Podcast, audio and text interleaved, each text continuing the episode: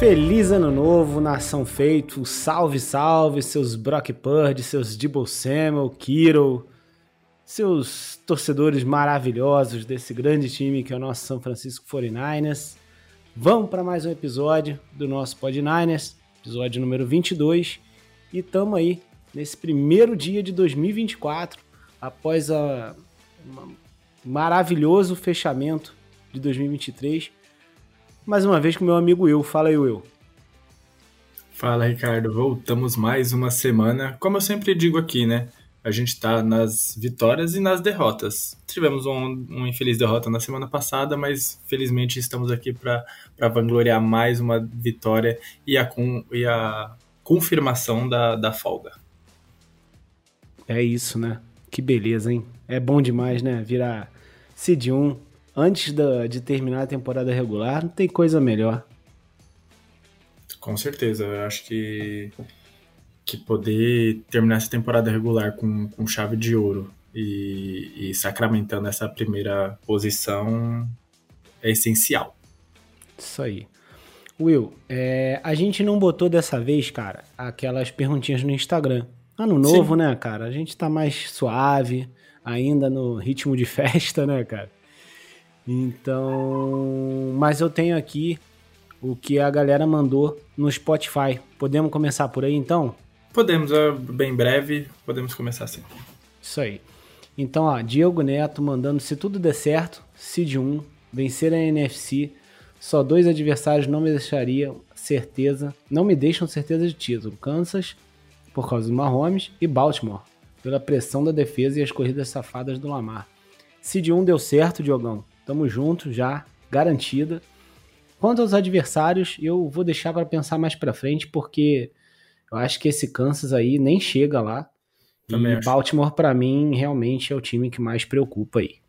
É, mesmo com Baltimore tendo nos vencido e fez uma partida assim exuberante contra o Miami Dolphins, que é um adversário que a gente sabe que não tem muita resistência contra outros adversários fortes, né? Então, era até previsto que o Baltimore conseguisse amassar o Dolphins. Eu vejo que muita gente do lado de São Francisco, da torcida de São Francisco, está muito assustada de tudo que está acontecendo pro lado de lá e tudo mais. Cara, a gente tem que agora esquecer o que aconteceu contra Baltimore e eles que se virem dentro da AFC. A AFC é briga de cachorro magro, eles que se degladem lá. Quem sair de lá, se a gente obviamente for o time que sair da NFC, eu espero que seja, aí a gente pensa em quem vai vir da AFC. Enquanto isso, agora eu já não estou mais preocupado, eu não enfrento mais ninguém da AFC, a seed está garantida, eles que se virem do lado de lá. Tô contigo aí, cara. Vou me preocupar primeiro com os meus adversários na NFC. Perfeito. Que só daqui a 2 semanas. Sim, graças a Deus podemos relaxar. Daqui a 2 semanas não, né?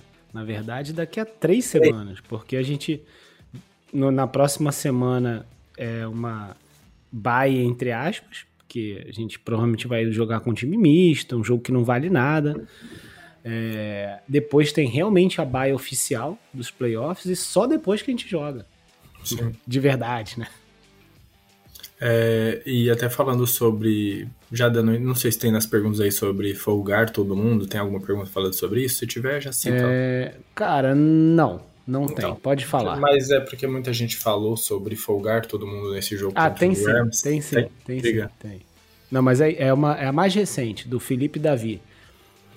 Agora com a seed 1 garantida, ó, mandou recentemente isso aí, quero saber a opinião de vocês. É bom, é isso mesmo, é bom jogar com reservas nesse último jogo ou ficar 2 semanas de folga? Isso pode atrapalhar e falta de ritmo, let's go Niners. Fala aí que eu acho que a sua opinião é a mesma que a minha, cara. Eu sou muito contra a questão de folgar todo mundo. Tem 3 jogadores específicos que eu não folgaria de jeito nenhum. Não, e pra mim é full. Enquanto não vencer o jogo contra os Rams, eles têm que estar em campo, que é o Brock Purdy, o Aiyuk e o Debo Samuel. Esses 3, pra mim, eles não têm... O Debo já teve algumas lesõezinhas assim, mas não são jogadores que têm histórico de lesão, como o McCaffrey, como o Trent Williams, como o Armstead, como o Kiro, como outros jogadores. Então, esses do ataque... Eu estou falando só do ataque, mesmo citando o Armstead, mas falando do ataque especificamente... esses três jogadores são muito a matriz, com o McCaffrey também, mas eu acho que o cerne desse ataque, principalmente como o ataque aéreo está funcionando esse ano, precisa muito desses três em campo. E eu não queria ver eles de corpo mole na primeira semana dos playoffs, no divisional. Então, para mim, eles têm que estar em ritmo total. Folga quando tem que folgar, que é na bye week. No jogo contra os Rams, tem que jogar o máximo possível. Você falou o Debo, né, também? Sim. Eu sou quase da mesma opinião, mas na verdade, assim, cara, eu acho que o time tá bem cansado. A verdade é essa, né? É tudo uma maratona. E a gente vai ter nossa bye, então a gente vai ter nosso momento de descanso. Só que o time tá meio baleado com lesão, né? O Trent Williams, a gente já viu que não tava 100%. Então é um cara que tem que descansar. O McCaffrey sentiu a panturrilha, não é grave, mas, cara, se tem forçar... Exato, se forçar pode dar ruim. Debo Samuel, cara, eu usaria sim, mas não full. Porque não que ele seja injury prone, mas toda temporada ele perde ali seus 2 joguinhos e tal, já teve essa temporada, então, cara, se ele tiver 100% saudável, ele vai jogar. A verdade é essa, né? É o que ele aparenta estar. É que 100% saudável ninguém nunca está, mas 100% na medida do possível, liberado para jogar, isso. Eu acho que ele tem que jogar.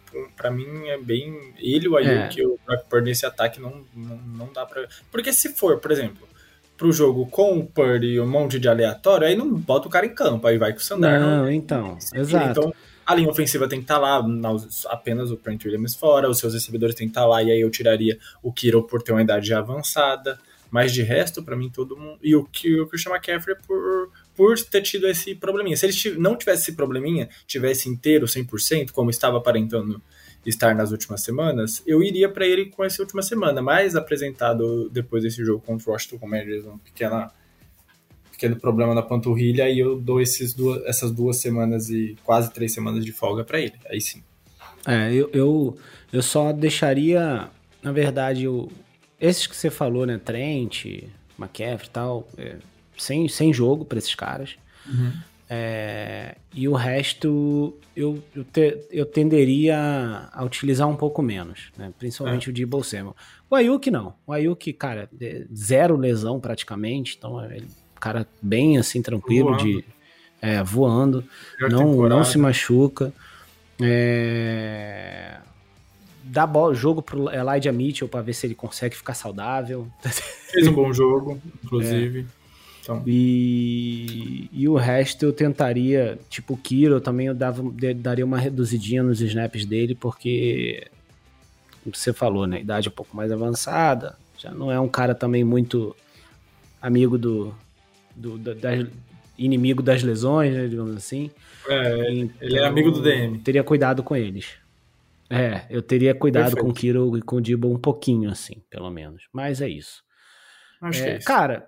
As outras coisas que o pessoal mandou aqui foram referentes ao jogo anterior que a gente perdeu. Então vou só mandar um grande abraço aqui pro Vinícius Barbosa, Vitor Brandão, Fiana Braga, que mandaram aí o alô deles falando do jogo contra os Ravens. Um grande abraço para vocês, feliz ano novo para todos aí que continuam interagindo com a gente.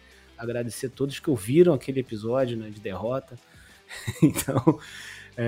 e vamos pra mais um, né, cara? Vamos pra mais um EP. E vamos pra mais um episódio.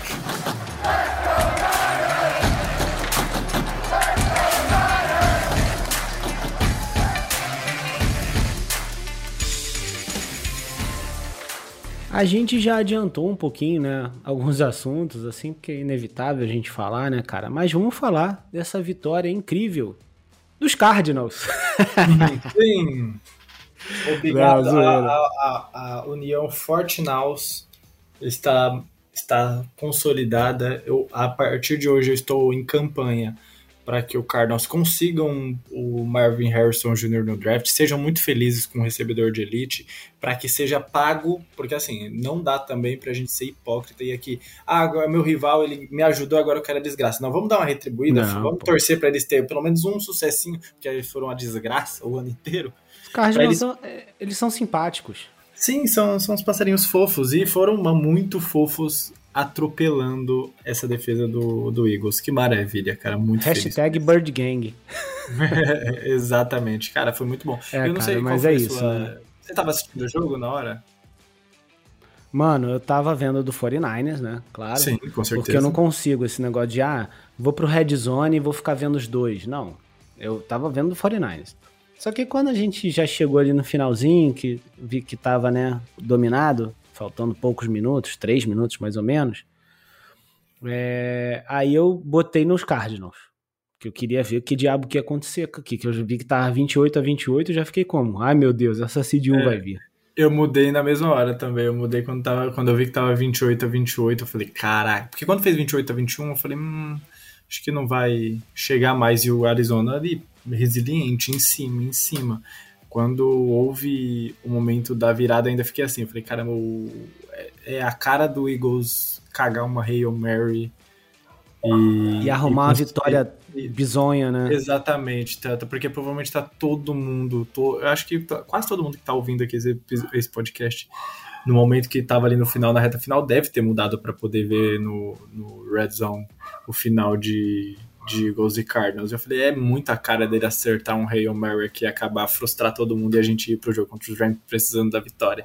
Mas finalmente a sorte sorriu pra gente e a gente vai ter um final de temporada mais tranquilo. Os últimos 2 anos foram um pouco mais na luta ali, batalha até a semana 18, agora teremos uma semana 18 um pouco mais tranquila.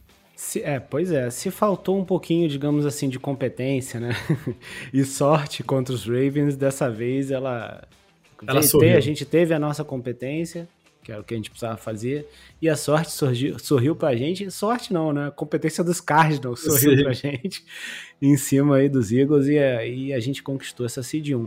Mas falando aí do nosso jogo, né, cara, ouvi alguns comentários, umas pessoas aí, via a live do velho e tal, comentando também sobre ter sido um jogo complicado, um jogo difícil. O próprio, acho que o Chiodini também falou sobre ter sido um jogo mais difícil do que precisava, né? E obviamente foi, né?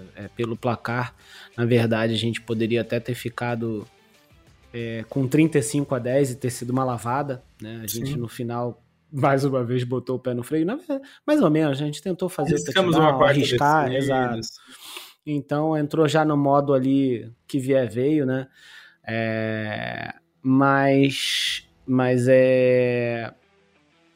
teve um momento ali do jogo que foi meio apertado realmente, quando os Commanders estavam no ataque, teve a interceptação do Ward, que tá jogando muito bem. Mas, cara, apesar dessa questão aí, a gente teve problema, mais uma vez, contra o jogo corrido, né? Mas eu nunca tive a impressão de que tava difícil, tipo, eu sempre tive a impressão que tava o jogo meio controlado, assim, que a gente ganharia qualquer hora que a gente quisesse. Lógico que não é assim, né? Eu sei que não é, mas eu não fiquei aflito. E você, cara? Talvez eu fiquei um pouquinho preocupado e não foi nem... O jogo corrido dos Commanders em algum momento ali conseguiu nos ferir, não foi algo também tão grandioso, vamos dizer assim. Acho que a jarda, as corridas deles, acho que eles não bateram 100 jardas totais correndo com a bola. Então, eu pegando o número aqui, eles... correram 62 jardas. Que entrou uma outra jogada ali meio chatinha, né? Mas sim, aí acho que como a gente vem de uma partida que a gente foi muito frágil, eu acho que a palavra é essa, a gente foi muito frágil. Aí rolou um trauma, né? Qualquer coisa que acontecia, acho que a gente ficou meio sufocado, porque a gente teve outras partidas que a gente foi pro intervalo um pouco mais apertado. E como normalmente a gente... tava tendo até uma sorte de conseguir pegar a posse na volta do intervalo, a gente conseguia resolver os jogos um pouco rápido. Então, dessa vez já não foi tão rápido assim, demorou um pouquinho pra gente começar a engrenar de verdade, então acho que fica essa impressão, mas os números mostram que o Washington não foi um adversário páreo. Eu fiquei um pouquinho ali, se eu falar receoso, foi quando o McLaurin anotou o touchdown e empatou 10-10, que eu falei, putz, beleza, uma campanha com muitos problemas, cedendo algumas jardas e não conseguindo proteger bem a Red Zone, que estava sendo a marca desse time até o jogo contra Baltimore. Então, só ali eu fiquei um pouquinho receoso, mas eu falei, putz, voltar pro segundo tempo, vamos ver como as coisas encaixam, aí um touchdown, outro touchdown. Então as coisas foram novamente entrando no eixo e a gente conseguiu buscar a vitória. Você falou dos números, realmente, né, isso aí que você comentou, no final das contas os caras tiveram aí, foram 63 jardas, né, eu acho, mais ou menos, corridas. E aéreas também não foi grandes coisas. Então, cara, a gente, por mais que não tenha sido um placar ultra elástico, assim, os caras só fizeram 10 pontos, né, no final das contas. Então a nossa defesa, que a gente talvez tenha tido uma impressão ruim em algum momento por causa das corridas, a queimada que o Lenoir tomou, né, no final das contas limitou os caras aos 10 pontos, que é o que esse time dos Commanders pode fazer mesmo na gente, entendeu? O ponto, acho que você fala, quando empatou em 10-10, ficou assim, deu uma preocupada, porque, pô, é um time que não era nem pra fazer nem 10, entendeu? Se bobear. Sim. Pra gente dar uma lavada mesmo, mas fez lá e tal, e depois acho que foram feitos os ajustes necessários para não acontecer nada de mais crítico, né? E claro, né, teve a interceptação, que foi o que meio que fechou ali o caixão, digamos assim. Não matematicamente, né, ainda tinha bastante jogo, mas você acaba ali frustrando um ataque que poderia trazer o Washington para o jogo. Sim. E, pô, a interceptação acaba com isso, né? Não tem o que fazer, né? E você tem aí, como você falou, de números, né? 400 pra gente, 225 pros caras. É muita diferença. Quase o dobro, né? Eu acho que, pra mim, a linha que mostra como esse jogo foi dominante, mesmo não aparentando tanto, é de first downs. São 28 first downs contra 12. Mais que o dobro. É muita dominância no momento do jogo, do ataque. Então, tipo, a gente não deixou o Washington praticamente jogar, conseguiu uma campanha ali onde foi longa e eu não me preocupo, eu quero ver muito mais como esse time misto vai enfrentar os Rams, que é um time que, se já garantiu nos playoffs, também deve poupar uma galera aí, não deve, pode ser que a gente não veja nenhum Stafford em campo. Então, como alguns outros jogadores que estão ali na rotação e que são titulares menos badalados, até, por exemplo, o Lenoir, que fez uma ótima partida contra o Commanders, ele deve jogar essa partida, então vamos ver como que ele joga. O próprio Ward, acho que a secundária inteira deve jogar esse jogo. Esse podcast é maravilhoso. Todo episódio tem uma take sensacional do Will. Você ouviu agora primeiro aqui. Lenoir, melhor corner dessa liga. Não vou dizer o melhor, mas pô, a gente tem que dar os louros quando ele faz boas jogadas. Teve uma jogada ruim, né, que ele foi queimado, mas ali a rota, eu diria que ali, se não fosse um cornerback de elite, todos tomariam aquela bola, porque o McLaurin marcar ele no mano a mano é muito complicado. Ali, o certo é até ele fazer a falta, cara, porque ele não vai ganhar. Ele não vai ganhar, sim. Ele já ganhou na velocidade e já era.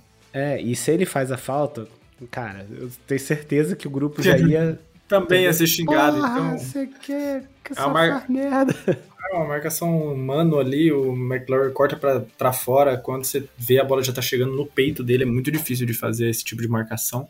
Então não fico tão estarrecido assim como muita gente. E eu queria, até a gente tava falando em off aqui antes de começar a gravar, o Lenoir foi roubado, ele teve 2 interceptações. Ele fez mais uma interceptação no fim do jogo, ele coloca os 2 pés em campo e ninguém vê, ninguém desafia, ninguém tá mais nem aí pra nada. Virou bagunça, virou a várzea. Todo mundo pensando nos playoffs. Eu acho que talvez seja o sintomático, essa é como o time tá ansioso pros playoffs, talvez, e eu venho nesse podcast semanalmente batendo na tecla que eu gosto de ver um pouco além de campo e bola, gosto de pensar no psicológico dos caras, como que as coisas entram para dentro do vestiário após todo o jogo, acabou o jogo, o que esses caras pensam. E talvez seja muito sintomático. Acho que a gente vem de anos muito bons e nadando em playoffs e não conseguindo vencer. E ano passado, quando a gente sentia que tinha uma chance, tudo desmorona muito rápido, e isso deve ser um abalo psicológico muito grande. Imagina você na sua casa, você programou o seu ano, você fez tudo certo, e aí você vai conseguir a sua grande conquista no final do ano, e acontece uma tragédia que mina todo o seu trabalho, tudo que você batalhou. Como você volta pro ano que vem para batalhar tudo de novo? Eu fico pensando nessas coisas. Então esse time, eu sinto que ele tá muito mordido, e chegamos a uma época que beleza, agora já estamos no playoffs, o que a gente precisa fazer para dar o próximo passo, que é ir pro Super Bowl e ser campeão do Super Bowl? Então, eu estou muito, muito, muito ansioso pros playoffs para poder ver isso se realizar. É uma estrada aí que a gente vai percorrer em casa, graças a Deus, né, com essa seed 1. Além de descansar, a gente joga em casa, não vai ter viagem, né? Os outros times que vão ter que viajar para enfrentar a gente, conforme a gente for avançando. Então, isso já é uma coisa excelente pra gente, e vamos ver, né, as entrevistas aí, inclusive pós-jogo, né, o próprio Shanahan comenta, né, com o time, inclusive, né, e pros jornalistas que sabem que, apesar do descanso e tudo mais, né, que o trabalho continua, né, cara, porque o time precisa ainda fechar alguns gaps, né? Limpar alguns problemas, né? Como eles falam, né? Clean, não sei o que, algumas coisas. Então, para chegar realmente nos playoffs na sua melhor forma, né? Perdendo menos tackles do lado defensivo, voltando a ser um time mais capaz de finalizar as jogadas na red zone, a gente estava muito bem nesse quesito, e nos últimos jogos aí rateou um pouquinho e tal, né? Então agora é a hora de polir o máximo possível esse time para chegar com ele realmente muito forte nos playoffs, né? E cara, só voltando aqui nas estatísticas do jogo, que você comentou dos first downs, né? Isso acaba se traduzindo também na nossa posse de bola, como você falou, né? Também, isso aí foi também quase o dobro, né? Foi 21, quase 22 para os Commanders e 38, quase pouquinho mais de 38 para a gente, né? Então, realmente, apesar do placar em algum momento ter ficado ali meio, né, parará, a gente teve um jogo de certa forma dominante, né? Como a gente poderia esperar. Uma coisa que eu gostei também, cara, foram as faltas, né? A gente já vê a diferença quando a gente não faz falta, ou faz pouca falta. Foram só 3 faltas para 20 jardas. Então, um time um pouco mais disciplinado aí. Dado que Commanders não foi um adversário tão físico e também não impactou muito no andamento da partida, ficou tudo muito sob o controle das nossas mãos, isso acaba fazendo um time ser mais disciplinado. Mas é pelo menos um pequeno resquício de esperança para que esse time volte a não cometer tantas faltas como cometeu nas últimas 2 semanas. Isso. A nossa OL ali não cedeu tantas pressões como muita gente acaba falando, né? Que a OL é uma peneira, e realmente em alguns momentos ela parece uma peneira, mas acho que aí vale um ponto de atenção, porque a gente sabe que a defesa dos Commanders não é nada demais, né? Exatamente. Então, e foram 5, 6 pressões que a gente sofreu. Pouquíssimas. Mas tipo assim, podia ser menos ainda, dada a defesa que era, né? A nossa OL, eu acho que ainda é um ponto de preocupação. Mas tem a questão do Trent Williams, que talvez não estivesse 100%. O Aaron Banks, né? Que acho que nem jogou. O Aaron Banks jogou? alguns snaps, não apareceu aqui na questão das pressões, né? Apareceu o Burford, o Feliciano, o Colton e o Brendel, que não sofreu nenhuma pressão, não deixou nenhuma pressão. Então, assim, essa OL vai precisar dar pro Purdy um pouquinho mais de tempo, porque eu acho que já é o segundo jogo, né, contando com o dos Ravens e esse agora, que ele precisa fazer mais scrambles, né? Não sei se você percebeu isso. Ele deu certo o que ele fez, né? Inclusive o touchdown pro Aiyuk foi resultado de um desses scrambles, mas cara, eu fico um pouco preocupado quando começa a acontecer muito isso, entendeu? Tipo, essa pressão chega muito rápido nele e ele ter que se virar, né? A gente se preocupa e a gente entende que a nossa OL é muito fraca, assim, no quesito geral, por mais que a gente tenha o melhor left tackle da NFL, no conjunto como um todo, deixa muito a desejar. Gosto do Banks, o Buford, quando precisa subir para o segundo nível para ajudar no jogo terrestre, acho que faz um bom trabalho, mas em geral ela é fraca, e eu começo a cogitar, estava tendo esse devaneio no Twitter esse final de semana, talvez a gente vai ter como sabemos que o Brock Purdy é o nosso quarterback da franquia e tal, e se mantendo saudável deve ser o nosso quarterback pelos próximos, talvez, pelo menos 4 anos, 5 anos aí, isso jogando baixo, né, porque a gente sabe que a NFL também é muito cíclica, tudo pode mudar de uma hora para outra, mas entendendo que ele é o nosso franchise QB, ele deve ficar muito tempo aí, e ele não sendo um grande scramble, um grande quarterback móvel como outros da liga, a gente vai começar a ter que cogitar que talvez não fosse tão necessário tantos recebedores de elite assim. Ele é possível produzir com outros recebedores se estiver bem protegido. Então, acho que no movimento dos próximos anos a gente deve vir... Não quero que cheguemos ao ponto de ser o Patrick Mahomes, né, que tem uma OL que nem tão fabulosa assim, já foi melhor em outrora, mas que tem uma OL boa, mas que não tem ninguém para receber. Então, não espero que não chegue assim no futuro. Então, eu acho que o que acontece com a gente é justamente isso, cara, na verdade. Eu acho que a gente não se preocupa tanto com ele e nunca se preocupou desde que o Shanahan, né, tá aí, porque a gente investe nas demais posições. O quarterback eu não vou falar. Exato. O quarterback eu não vou falar, porque...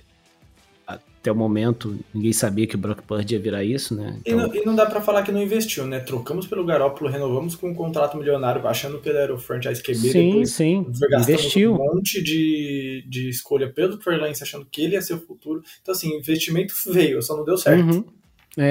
E aí você, investe em vários playmakers, né? Debo Samuel, Brandon Aiyuk, que talvez vai investir, né? Espero que sim. Pay Brandon Aiyuk, por favor. McCaffrey, Kiro, cara, assim... Muita gente que a gente pagou, né? Exato. Então, é muita gente que a gente pagou. Então, quando você investe muito em muitas coisas, tem coisas que você não vai investir, não tem jeito. Mas até eu acho corner que a gente investiu com o Xaverius Ward. Mas talvez a gente comece a ver o movimento contrário. De deixar de investir nesses playmakers para dar proteção para os caras que você finalmente... Talvez a gente investiu tanto em playmakers porque a gente não tinha o cara... A gente estava apostando em QBs que não foram a resposta. E agora que a gente tem aqui o QB que é a resposta, a gente vai correr o risco de ter um underlook? Não. Mano, não sei, velho. Tô curioso para ver como é que vai ser o desenrolar disso aí. Não dá, a gente vê o QB... E ainda mais, vendo no NFL que tá cada vez mais... punitiva para as defesas por tentar proteger os seus quarterbacks numa temporada onde tantos e tantos e tantos quarterbacks se machucaram e perderam a temporada, abre um alerta tanto para a NFL como um todo tentando proteger os seus QBs e para as suas diretorias, tentando cada vez proteger mais os seus QBs. Eu acho que precisamos talvez cogitar para o futuro um movimento a esse respeito, porque assim, e até para tentar provar que não é só de wide receivers que o Brock Purdy é feito. se der uma OL boa e plantar ele no pocket, ele vai produzir também. Obviamente, se você não tiver nenhum dos dois, se não tiver linha ofensiva, não tiver recebedor, você vai ser o Bryce Young. Não você, tem jeito. Mas se você tiver uma linha ofensiva minimamente decente, recebedores... Não, eu queria muito que a gente, no futuro, obviamente, chegasse a um ponto parecido com o que o Kirk Cousins tem no Vikings. Um recebedor como o Justin Jefferson, o melhor recebedor da NFL talvez, ou top 5 ali recebedor da NFL, e uma linha ofensiva competente que o protege. Ele acabou lesionando, mas foi um acaso, né? Não foi pela sua linha ofensiva ruim, porque ele tem uma boa linha ofensiva. Mas, e que há quantos anos a gente vê o Kirk Cousins jogando temporada após temporada sem lesões? Ele veio lesionar agora, acho que tá o quê? Ele é draftado acho que 2013, junto com o Griffin. Então, tipo, ele tá 10 anos aí na NFL, beleza que no começo lá com o Washington ele não jogou tanto, mas e nunca teve lesões, então isso também vai pelo lado de ter uma boa OL lá em Minnesota. Então, se a gente pudesse refletir um pouco isso e ter um wide receiver top, que eu acho que a gente pode ter na figura do Aiyuk, e uma OL mais competente, seria interessante para o futuro. Mas é só um devaneio de pré-folga, vamos dizer assim. Estamos com a seed 1 garantida, então a gente tem que começar a refletir tanto para esse futuro breve quanto o futuro longevo aí do Brock Purdy. Isso aí, cara. E, cara, eu quero passar alguns numerozinhos aqui, mas antes só queria fechar com uma questão sobre esse jogo dos Commanders, que na verdade não é mais... A gente não fala do jogo, mas é mais geral. Sim. A DL, né, com a falta do Armstead, né, então esse jogo contra os Rams, que ele não vai jogar, obviamente, mais a folga dos playoffs, cara, isso tem que servir para esse cara se recuperar, porque a DL, assim, ela funciona, mas fica muito diferente sem ele ali para fazer pressão pelo meio, porque ele, além de conseguir proteger bem as corridas, ele consegue também aumentar a nossa quantidade de pressão, principalmente no miolo, né? Então ele tá fazendo falta e isso tá ficando claro que a DL tem mais dificuldade de chegar, faz pressão, mas às vezes não chega do jeito certo. Então, ou então só chega pelas pontas e o meio está sempre aberto para acontecer alguma coisa. O Hargrave sozinho, cara, ele é muito bom, mas ele consegue fazer até uma pressão, mas para parar o jogo corrido não é o ideal ali, ele sozinho. Então, algum ponto, cara, além disso, te preocupa nessa DL? Eu acho que o Hargrave também tá num ritmo meio que se poupando pros playoffs, talvez seja impressão também, e talvez ele não esteja na sua melhor forma, mas vindo de lesão, uma lesão leve, acho que foi coxa, se eu não me engano, não vou lembrar agora qual foi. Posterior da coxa, isso mesmo. Que ele teve nas últimas semanas, voltou contra Baltimore e já não foi aquele grande Hargrave que a gente espera, acho que ele ainda não é nem sombra do que ele foi no Eagles ano passado, mas tá produzindo muito bem, estava pressionando bem o quarterback, mas nessas últimas semanas, depois da sua lesão, eu vi um Hargrave mais soft, mais leve, sem tanto esforço, uma rotação maior na DL, a gente perdeu o Kalia Davis, a gente perdeu o Armstead, agora veio o Joseph Day, foi o primeiro jogo dele, então ainda vai ter uns dias de treinamento ali para poder entender como funciona essa defesa, para poder começar a produzir de alguma forma. Então, acho que essa DL, em resumo, tirando, obviamente, o Nick Bosa e o Chase Young, que eu acho que ainda continuam num ritmo muito bom, mesmo não conseguindo tanto sacks, com essas semanas aí de descanso até os playoffs, ela deve voltar a... Sim, se o Armstead voltar, né? Porque a gente não tem ainda profunda certeza de como está a lesão dele. Os reportes não são suficientemente claros para saber quando ele volta. Deve voltar nos playoffs, mesmo que não esteja pronto para voltar. Vai ter que voltar, né? Meio que no sacrifício e no esforço. Mas preocupa, mas com todo mundo descansado, acho que volta a produzir. É isso. Tô contigo aí. Vou torcer para ele conseguir voltar aí para os playoffs. Mas tem tempo para isso, tem tempo. E, cara, só falando aí alguns dados aí, já não é mais do jogo, é da nossa temporada, pra gente ir fechando. Episódio curtinho, não tem muito o que falar, né, gente? Só comemorar. Exatamente. Brock Purdy conseguiu bater o recorde, né, que era do Jeff Garcia. Então, ele é oficialmente o QB com o maior número de jardas passadas numa temporada, né? Então, não é Joe Montana, não é Steve Young, não é Jeff Garcia. Não é Jimmy Garoppolo. Não é o Jimmy Garoppolo. Mas o Jimmy Garoppolo tinha um dos números mais altos também. É que ele é top 5 agora. Ele é top 5.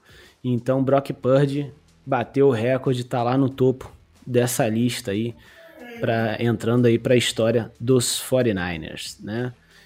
Além disso, a gente também teve outra marca aí histórica, né? Histórica da liga, né? Na verdade, o primeiro time a conseguir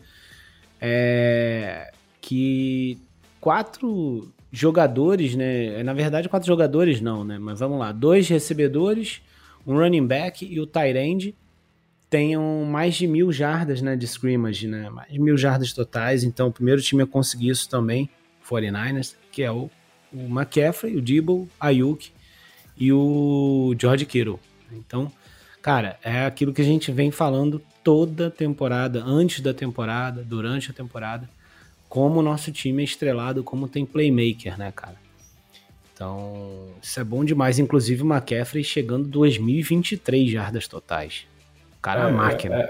Essa partida até foi bom para sacramentar as 2.000 jardas totais do Christian McCaffrey. E curioso, né? O camisa 23 fez 2.023 jardas no último dia de 2023. Ô, então, louco! Foi essa estatística, eu achei... Não, estatística, obviamente, essa curiosidade essa coincidência de números foi engraçado. Acho que eu vi um post de um americano sobre isso. E também as 1.000 jardas do Kiro, né? 1.020 jardas para ele na temporada, a terceira vez que ele consegue isso com a camisa dos 49ers. Você já buscava essa marca aí já faz algumas temporadas que estava bem empacado, chegando perto, mas as lesões às vezes atrapalhavam, às vezes o quarterback atrapalhava. Então, finalmente ele conseguiu mais uma vez completar 1.000 jardas pelos 49ers. E o Debo Samuel chegou a 1.000 jardas totais, né, de scrimmage. Ele tem 871 recebida apenas. E vamos ver se desse último jogo, ele estando em campo, teria que ter um jogo muito bom, né? Precisaria de 130 jardas para chegar a 1.000 jardas totais também, recebidas, né? Apenas recebidas, que aí seria um marco histórico, tipo 3 recebedores com 1.000 jardas recebidas e um corredor com mais de 1.000 jardas corridas, né? Que são a essência das suas posições. Sim, sim. Cara, muito bom esse ataque. Não tem nem o que falar mais desse ataque. Eu volto a repetir, eu já repeti 8 vezes, mas eu gosto muito dessa take que eu dei lá na semana 1, que seria o melhor ataque da NFL. Muitos criticaram, poucos acreditaram. É verdade. E a gente falou também do Charverius Ward, trazer também aqui umas stats aqui dele, né? Cara, líder em passes defendidos, né? PBU, Pass Breakups, com 16. E segundo em interceptações, cara, com 5 interceptações. Ele não tinha, acho que ele tinha uma ou duas. Eu tinha duas. Aí, de repente, desandou aí, fazer interceptação todo jogo agora. O Kyle Murray e agora interceptou a sua quinta bola. Exato. Então, cara, interessante aí esse crescente do Charverius Ward, que vem fazendo mais uma boa temporada, né? Ainda falando de Brock Purdy, cara, aproveitando aqui, né, para babar um pouco mais o ovo do nosso QB1, uma interessante aqui que eu vi, cara, que ele completou 63,8% dos passes em profundidade, né, e que isso, bom, medição aí da PFF, né, de Sim. mais de 20 anos é o recorde, tipo assim, da liga. Então, para quem diz que Brock Purdy aí não completa passes longos, né, digamos assim, já vai mais uma estatística aqui em que ele é o primeiro, né. E aí aproveito para fazer o gancho aí para falar a questão de MVP, não MVP, eu acho que isso já caiu por terra por causa daquele jogo que ele teve ruim, quase impossível, na minha opinião, acontecer, né, esse prêmio para ele. Pouco me importa também, porque o que eu quero é outra coisa. Mas todos os números que a gente sempre falou, que ele estava entre os primeiros, ou era primeiro em vários deles, isso continua, tá, gente? Nada mudou. Eu discordo na parte... Eu entendo que ganhar o MVP ou não ganhar o MVP, pra gente que é torcedor, pouco importa. Eu acho que pro jogador é muito importante, pela marca, e eu acho que ele terá outras oportunidades, porque eu também acho que ele não vai ganhar de último jogo, mas eu ainda bato na tecla que o Lamar Jackson não tem números pra ser o MVP dessa temporada. Ser pela narrativa, como eu digo. Exato. Os prêmios da NFL são por narrativas. Eu tive até uma discussão, uma conversa nas replies do Twitter com o Rafael Cutter, né, torcedor do Seattle, que tem a esporte esportiva, sabe? Sobre o Comeback Player of the Year, que vai muito provavelmente pro Damar Hamlin. E é pela narrativa, tipo, ninguém teve um comentário maior que o dele, independente do que ele produz em campo. Eu entendo que deveria, ao core do prêmio, ser quem deu a volta por cima e voltou jogando melhor. Só que ninguém voltou da morte, então, tipo, fica difícil dar o prêmio pra ele. Eu acho muito provável que o Flaco... Ele pisou no campo esse ano, esse prêmio era dele, não tinha como. Eu votaria no Flaco, mas não tem como discutir. E o MVP é a mesma coisa. O Lamar Jackson tem melhores números que o Brock Purdy? Não. Teve desempenhos individuais na maioria dos jogos mais vezes do que o Brock Purdy? Na minha concepção também não. Só que ele venceu o Brock Purdy no confronto direto, num jogo em que o Brock Purdy foi terrível. E por mais que ele não enfrentou... O Lamar Jackson não estava do lado defensivo da bola do Baltimore, ele estava do lado defensivo. Mas 4 interceptações acabaram com a narrativa. Então, infelizmente, não vai acontecer. Mas... Eu acho até que é um pouco mais, né? Eu acho que também entra a questão do Lamar, ele realmente não ter todos os números ali suportando ele, mas não é também como se ele não tivesse números, né? Também não é Eu ficaria bizarro se fosse o Josh Allen com 19 interceptações. Mas então... Ele teve bons jogos e tava na briga ali, só que se fosse o justo pelo justo, o número pelo número e a tape pela tape, aí eu diria que o Brock Purdy ainda seria o MVP. Mas a narrativa também conta e ter vencido esse jogo vai fazer o Lamar MVP da temporada. Mas eu acho que não é vai merecido importar. Também, entendeu?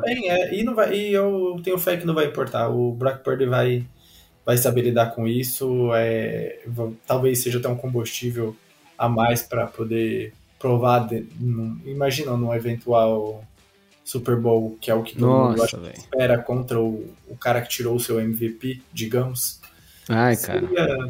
Seria interessantíssimo. Vamos ver, né? E é isso, cara, eu acho que para esse episódio tá bom, só vou deixar aí o recado, né, que eu acho que a gente já falou um pouquinho no início, mas não tem muito o que dizer, porque é um jogo, como eu disse, né, que não vale nada pra gente, é terrão, e eu acho que é terrão nosso e terrão dos Rams, porque os Rams também já estão classificados, coisa que a gente falou, pelo menos eu lembro de eu ter falado lá no início do podcast, né, nas primeiras semanas que os Rams vinham pra dar trabalho, e estão aí com a classificação garantida, enquanto o Seattle tá dependendo de resultado aí de Green Bay, por exemplo, né. Então, eu acho que é um jogo que, se não fosse as classificações, seria um baita de um duelo, mas não vai ser. Os Rams também têm que aproveitar que eles não vão ter bye, né, obviamente, de playoffs, para tentar descansar os seus key players aí para a batalha real que vai ser o wild card para eles, né? Então, provavelmente é um jogo que não assusta ninguém ali, é só para cumprir tabela. Hoje, né... Espero que seja um jogo divertido, ao menos. Eu acho que vai ser. E aí, né, com o desenrolar, aí sim, que é importante, né, o desenrolar da última semana, a gente vai ver quem enfrenta quem nos wild cards, no wild card, né, e depois quem vai sobrar para enfrentar a gente, né. Filadélfia caiu lá para seed 5... Vai ser loucura esse playoff. Eu acho que os dois playoffs, tanto da AFC quanto da NFC, vai ser um dos melhores playoffs aí já vistos, talvez não em qualidade técnica dos seus jogos, porque teremos alguns QBs reservas aí nos playoffs, mas eu digo muito na questão do entretenimento. A gente vai ver muita coisa nesse playoffs que a gente não espera. É isso. E agora só nos resta aguardar, né? E eu queria só finalizar, antes da gente despedir da galera, falar pra galera que sim, estamos de folga, sim, vencemos a Seed 1, né? Conquistamos a Seed 1, então iremos pra um jogo praticamente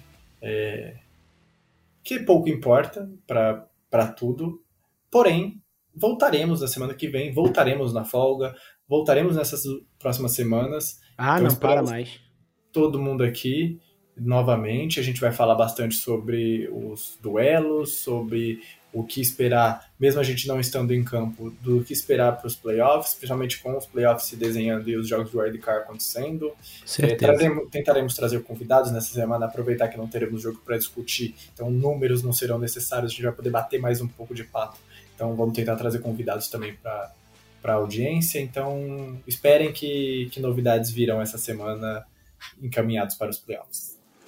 É isso, meu jovem. Então, dito isso aí, me despeço. Desejo aí, nesse dia primeiro, para quem estiver ouvindo hoje, que eu acho difícil, né? Mas para quem ouvir durante a semana aí. Até porque a labuta continua. Isso aí. Então, um grande ano novo para todos e vamos que vamos, né, cara? Go Niners! Go Niners!